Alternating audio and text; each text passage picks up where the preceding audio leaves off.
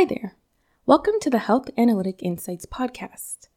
This podcast is all about creating a community of like minded individuals who are passionate about the field of health informatics.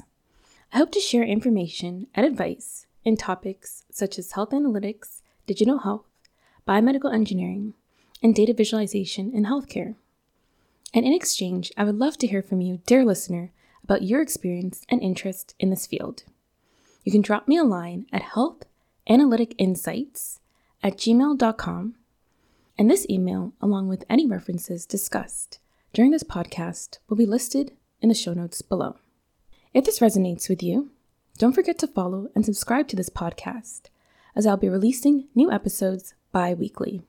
Before we jump into the episode, this month of September, we are celebrating one whole year since the Health Analytic Insight podcast began. I'm so grateful for anyone who listens and has gained value from this podcast. I've learned so much from the members of this community, and I get a lot of joy when I get your feedback via emails and reviews. I started this podcast during the pandemic as a way to escape the current climate.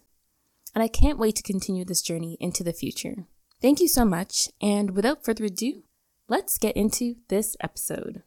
On several episodes of the Health Analytic Insights podcast, particularly the conversations that I have with guests, the two biggest themes which I always find weave our way into our conversations, regardless of the topic, is the importance of open and transparent communication when it comes to designing products for end users in healthcare, and the importance of privacy and security when dealing with healthcare data.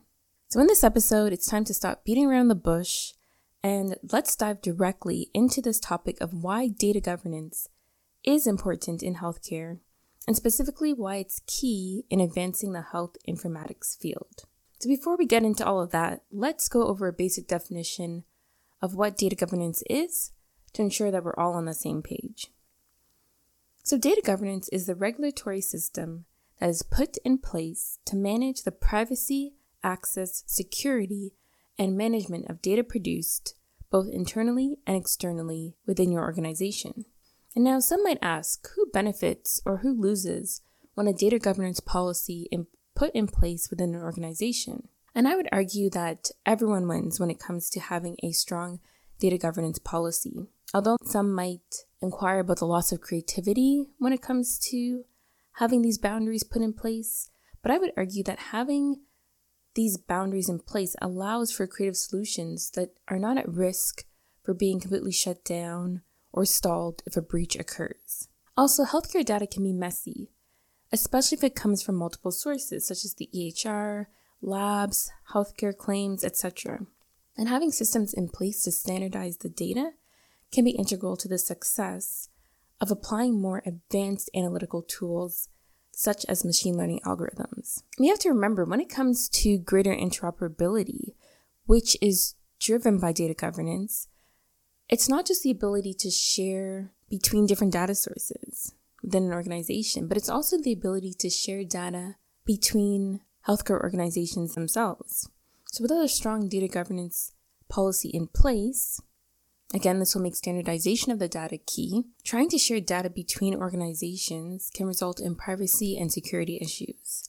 And with the ability to share these common data sets between organizations, it's important to reduce redundancy and duplication of the data and the need for continuous cleaning, because that can cause analysts a lot of time just cleaning the data and getting it into the right format instead of time spent on analyzing the data and driving health outcomes for patients overall. So I think one of the great things about data governance is that it matters for everyone, regardless of your role in the healthcare organization. Everyone can practice some aspect of data governance.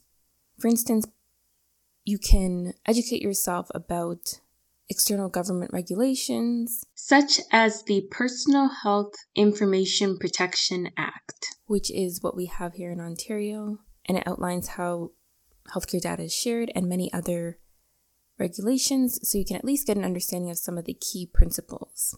In addition, if your organization has their own specific data governance policy, it's good to familiarize yourself with the information in there so you can watch out for certain privacy breaches that might be occurring in the future. And if you have some problems understanding the material or understanding why certain things are in place, you can reach out to your privacy officer within your organization for further clarification. And then this is particularly key if you have a role in entering the data or ensuring that the data is of high quality. It's really important that you have an understanding of data governance and the practices in place within your organization so you can ensure that the data is of high quality and integrity. So, in previous jobs that I had, I would often be creating dashboards which highlighted these risks that might arise if there were certain breaches in the data. And this was viewed by many, many people from different departments and different backgrounds because a breach is a huge blow to the organization, a huge blow to its credibility, especially a healthcare organization.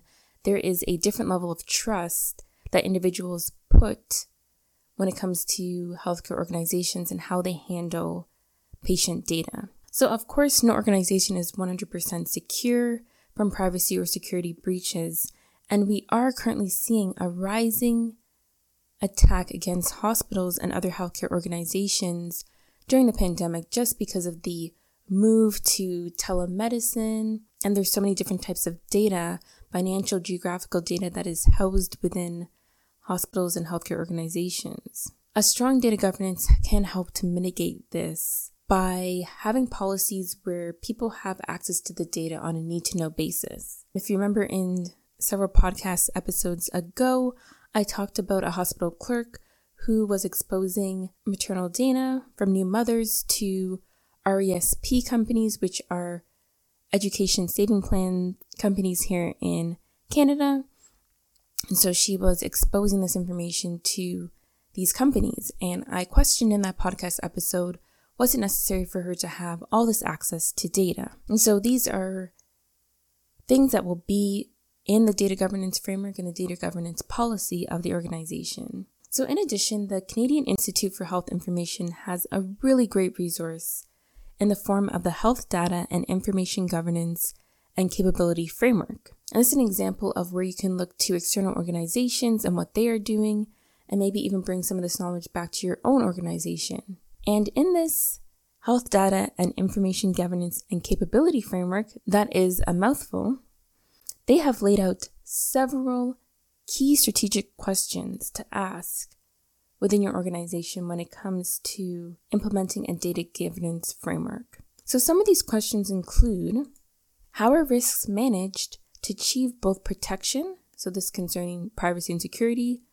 of sensitive health data, and enabling access to create impactful insight.